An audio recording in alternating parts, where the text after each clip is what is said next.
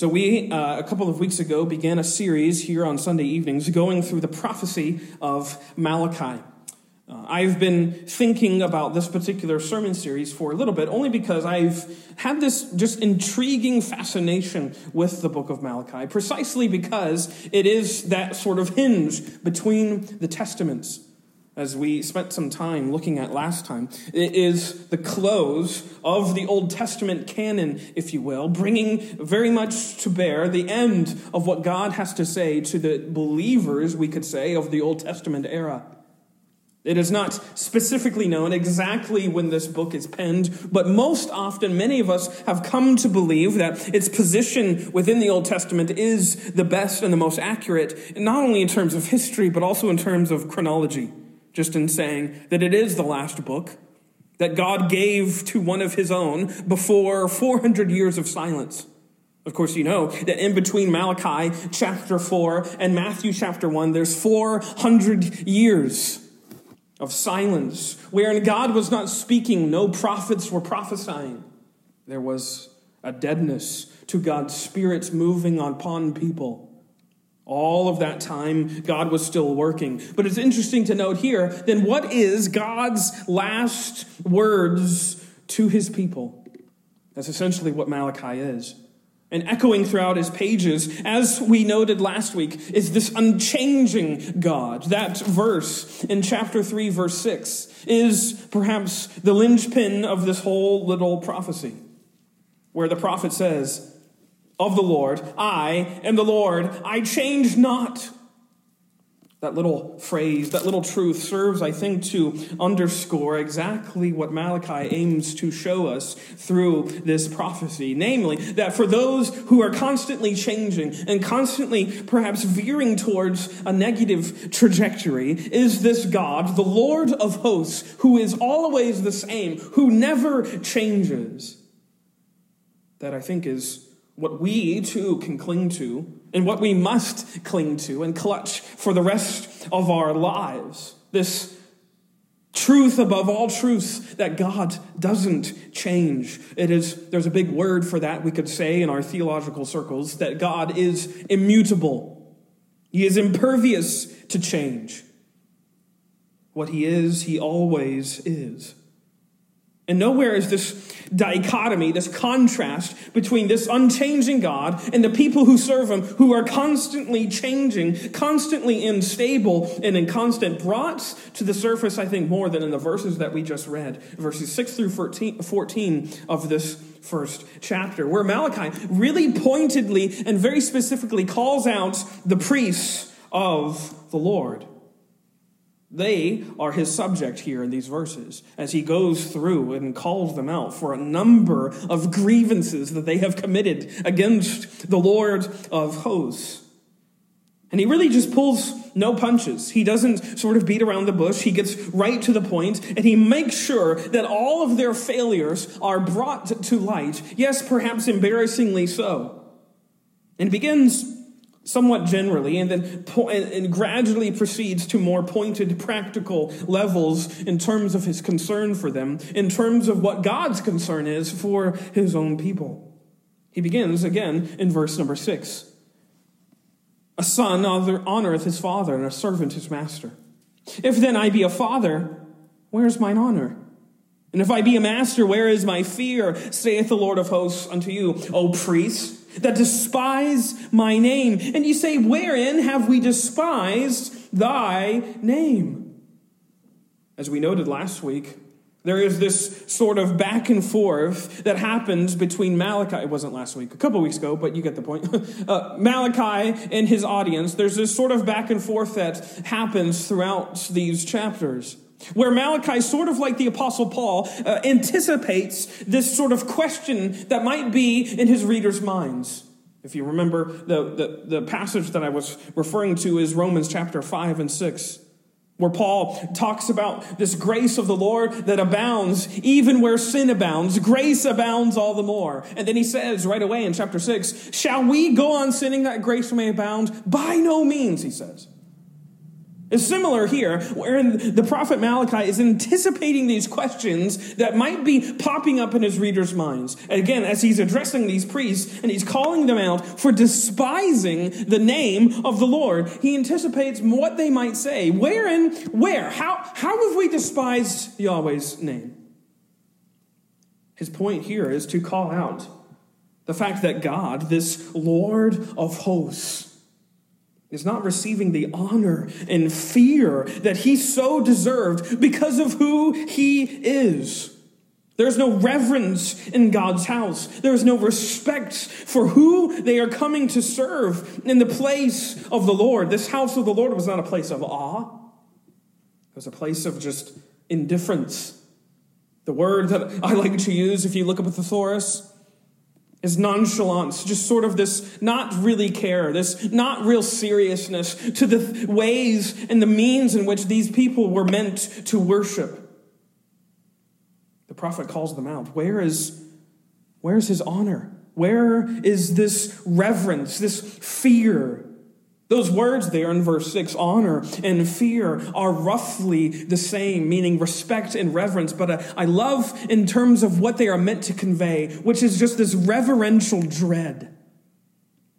It speaks to what he calls himself at the end of this first chapter, where he says he's the great king and his name is dreadful among the heathen. That's who this God is. It's a dread not because we are worried about how malicious this God is. We are, yes, reverentially dreadful of just how high and mighty he is. And the failure of the priests was chiefly seen in their failure to cultivate this regard for the God whom they served.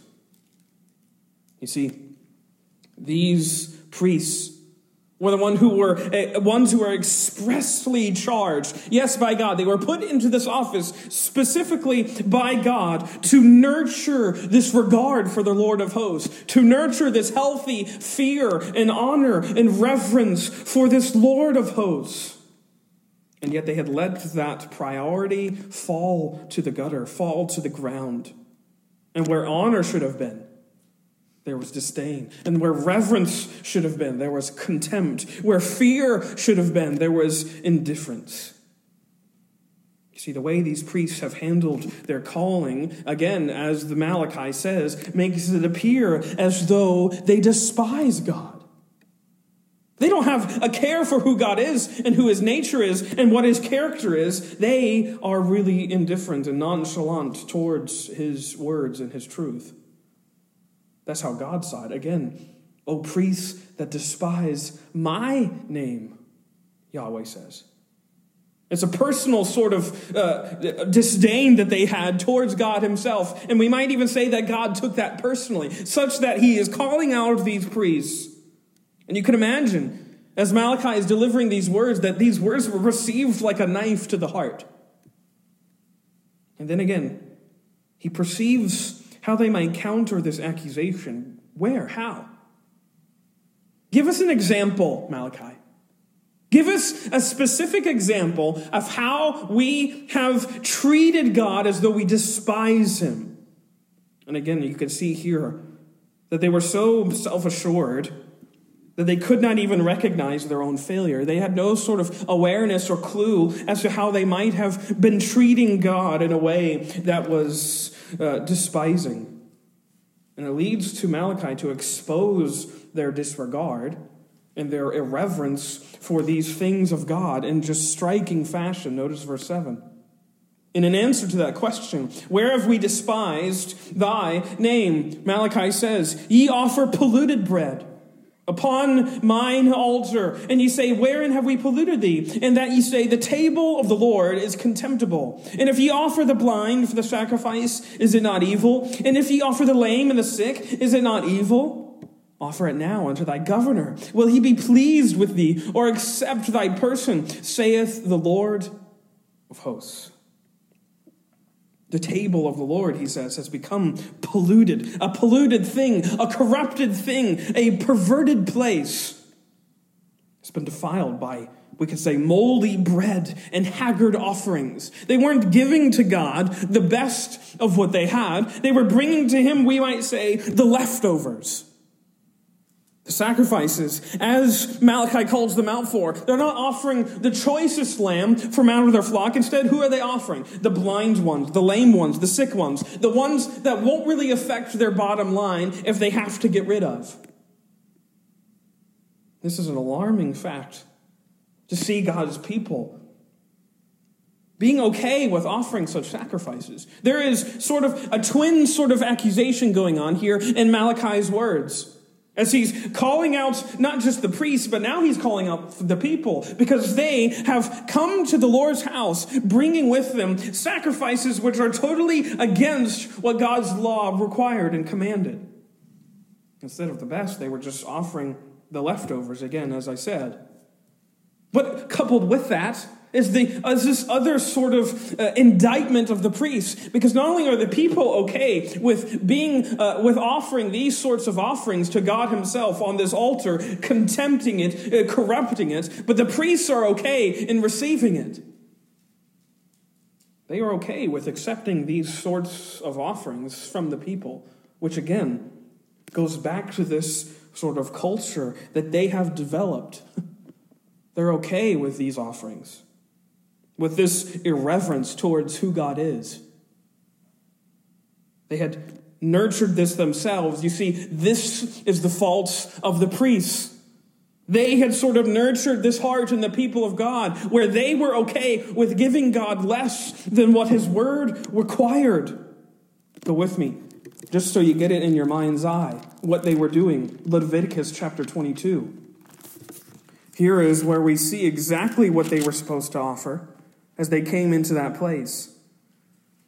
Leviticus chapter 2, or chapter 22, look at verse 22. Blind or broken, or maimed, or having a wen, or scurvy, or scabbed, ye shall not offer these unto the Lord nor make an offering by fire of them upon the altar unto the Lord, either a bullock or a lamb that hath anything superfluous or lacking in its parts, that mayest thou offer for a free will offering, but for a vow it shall not be accepted. Ye shall not offer unto the Lord that which is bruised or crushed or broken or cut. Neither shall ye make any offering thereof in your land. God is very clear. Those things which are corrupted, broken, bruised, maimed, those things ought not to be having place on that altar because this God, this Lord of hosts, is a holy Lord, high above the heavens. He is deserving of all of what we have. These sacrifices really get to the heart of God's people where they really didn't have their hearts surrendered to the Lord of all things. In Malachi, I love how he calls them out, even on how they wouldn't even dare do this if they were serving the governor. Notice he says, if you were offering this to some civil magistrate, do you think he's going to be pleased by you? He says in verse 8. Do you think he's going to be acceptable of you? You're going to find favor in his sight if you were to offer this sort of meal in his presence. I imagine, have you thought of the same thing? How often we treat God's house with a little bit less severity and reverence than we might often think of if the president was coming to town. and I think that's sort of the, the example that Malachi is here trying to bring into the minds of his people. Would you dare offer these same things to some civil governor? No. You'd bring out the finest china. Only the finest delicacies and table settings would do. And yet, when it came to God's house, you priests have allowed everyone to continue worshiping and honoring the Lord of hosts with contempt, out of pollution and corruption. They treated God's table as if it was a vile, worthless thing. That's what he means there. When you've polluted the altar of the Lord. Can you imagine? More sobering words, again, to a class, to a group, to an entire school of men, priests, who were specifically called to uphold the worthiness and worshipfulness of the place wherein they met with the triune God himself. And they had let all of this fall to the wayside. There was no reverence, there was no regard. The priests had failed in their responsibilities. Such is why Malachi says in verse 9 Get on your knees. I pray you, beseech God, beg him that he will be gracious unto you. That's your only hope, priests. You who should have functioned as living examples of the grace of God to God's people, you are now desperate, more than desperate. You are in a dire state for this same grace that you are supposed to be dispensing to His very people. And yet they couldn't see it. They were desperate and they couldn't know it. They were blind. Again, all of these questions that pop up that Malachi perceives uh, show us exactly what the hearts of these priests were, what the hearts of God's people were. They were blind to their desperation and they didn't even know it. They considered themselves pious, righteous, emblematic of what God Jehovah was doing through them. They are God's people. They are God's priests. They, out of those who were the chosen, they had even a more corner on the market of who God was because they were the chosen priests of God. And yet, in reality, even though they thought all those high and mighty things about themselves, really all they were were couriers of pollution and profanity. Their worship was an affront to the Lord of hosts. Notice he says in verse number 10 Who is there even among you?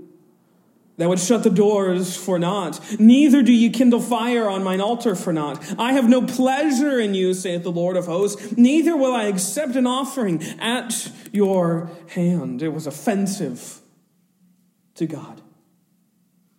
There are a couple of ways to read verse 10. If you examine it Someone say that Malachi is calling out the priests for not doing their duties for nothing. You know, where he says, you won't do this for naught, you won't do that for naught. Basically, some commentators have taken this and said that Malachi is meaning to imply, especially when he talks about offerings and givings later on in chapter 3, that the priests had come to serve and do everything just for the offering itself meaning just for money. they were doing it for filthy lucre, as Paul would say. They were doing it to put a little bit of cash in their pockets. They were prostituting God's ministry for their own gain. And perhaps that is true. Others would say that Malachi is just reckoning everyone's worship and devotion for naught. Therefore, Another way we could render verse number 10 is that they might as well just shut the doors and snuff out the candles because their religious activity is useless. It's worthless. God doesn't even want to see it. It's not acceptable. He will not have pleasure in it. I think both renderings are, are true and get at the heart of what Malachi's message is. Namely, that God's people God's own people had come to worship God in a very detestable way. So much so, again, that God took no pleasure in the worship of his own people. And he wasn't even interested in accepting it. Again, as he says, I have no pleasure in you, saith the Lord of hosts. Neither will I accept an offering at your hand. These words, for me at least, these are very sobering words, are they not? That the worship of God's chosen people meant next to nothing to God Himself. Indeed, to these people who had deemed themselves so worthy, so special, so chosen, so important, Malachi proceeds now to inform them that God's great name, it actually is going to become great among those that you consider unclean. Verse 11. For from the rising of the even uh, of the sun even to the going down of the same, my name shall be great among the Gentiles. And in every place incense shall be offered unto my name, and a pure offering for my name shall be great among the heathen, saith the Lord of hosts. Do you think God takes this personally? He says three times in this one verse that you have done this thing against me, against my name. You have profaned it. You have polluted it. You have corrupted it. So that thing that you've corrupted, it would actually be exalted among measure beyond your wildest imagination is going to be exalted in the hearts of those that you consider on the outside, the Gentiles, those that you consider on the fringes. Yes, even those, they will recognize just how great Jehovah is. Those who were unchosen would see and know of the greatness of this God of the chosen. That's essentially what Malachi is here uh, surprising these readers perhaps with this message that the disdain of God does not go unnoticed. And this was so because of this irreverence as he closes out this chapter with just a repetition of what he has talked about. Ye have profaned it, my name, Malachi says. And that ye say, The table of the Lord is polluted, and the fruit thereof, even his meat, is contemptible. Ye said also, Behold, what a weariness is it they had grown tired.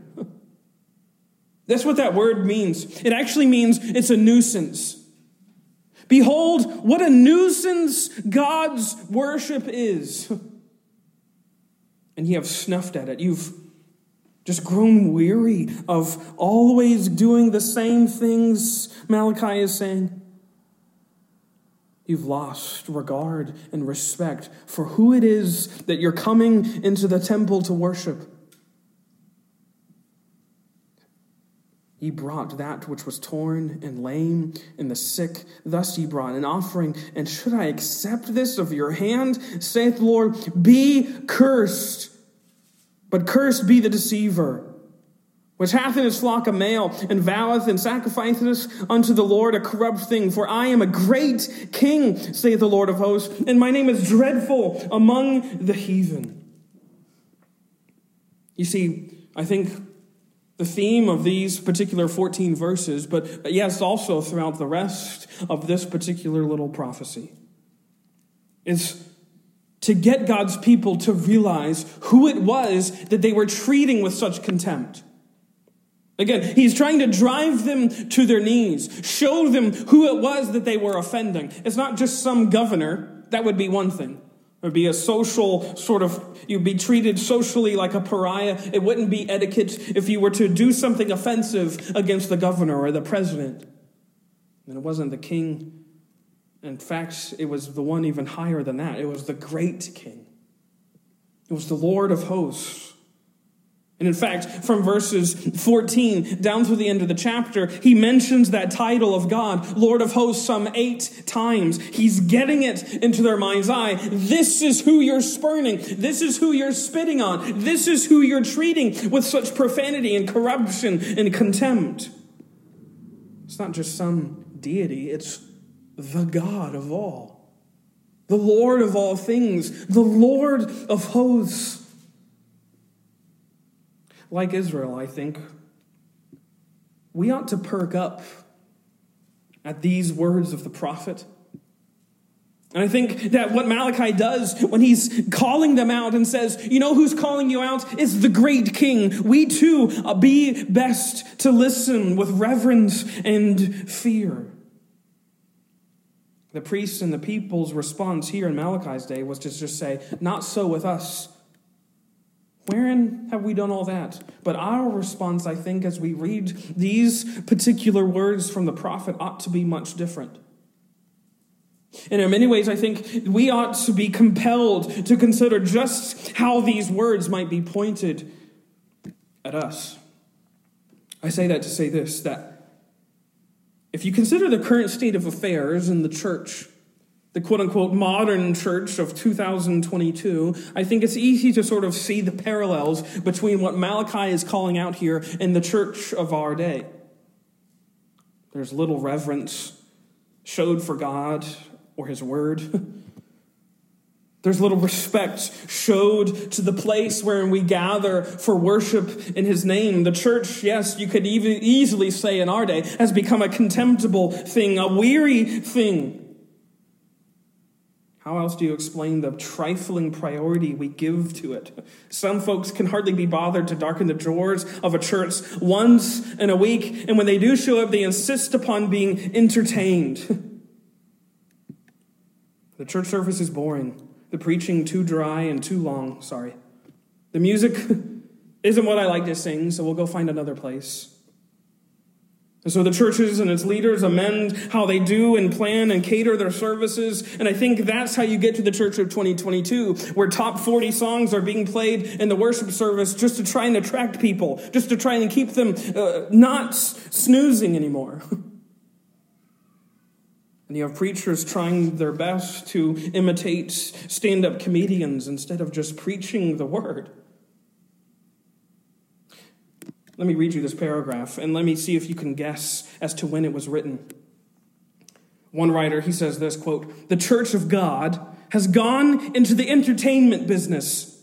People must be amused, and as the church needs the people's money, the church must perforce supply the demand and meet the craving. How else are the godless hypocrites to be held together? How otherwise can the throngs of unconverted youths be attracted to the services? So the picture show and the entertainment in the form of a musical and minstrel show, perhaps, take the place of the gospel address and the solemn worship of God.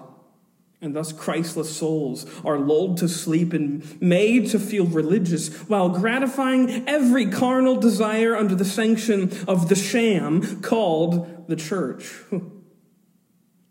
Those words actually came not from a church leader in the 2000s, but from H.A. Ironside in the mid 20th century. And I kind of shudder to think what he might think of the church nowadays. If he thought the church was an entertainment house then, what does he think now? I say this with all seriousness for myself. Where is our fear and our reverence for God? Do we treat this book that we have in front of us as a trifling thing? Or do we treat it with the respect and reverence it deserves as the very words of the Lord of hosts? How have we mishandled our calling as ambassadors for Christ? You know, I take these words to heart. Malachi is calling out priests. I think he's very much calling out those who were in charge of leading the worship in the house of God. But likewise, too, I would say, not just to get myself off the hook, but we are all the priests of God.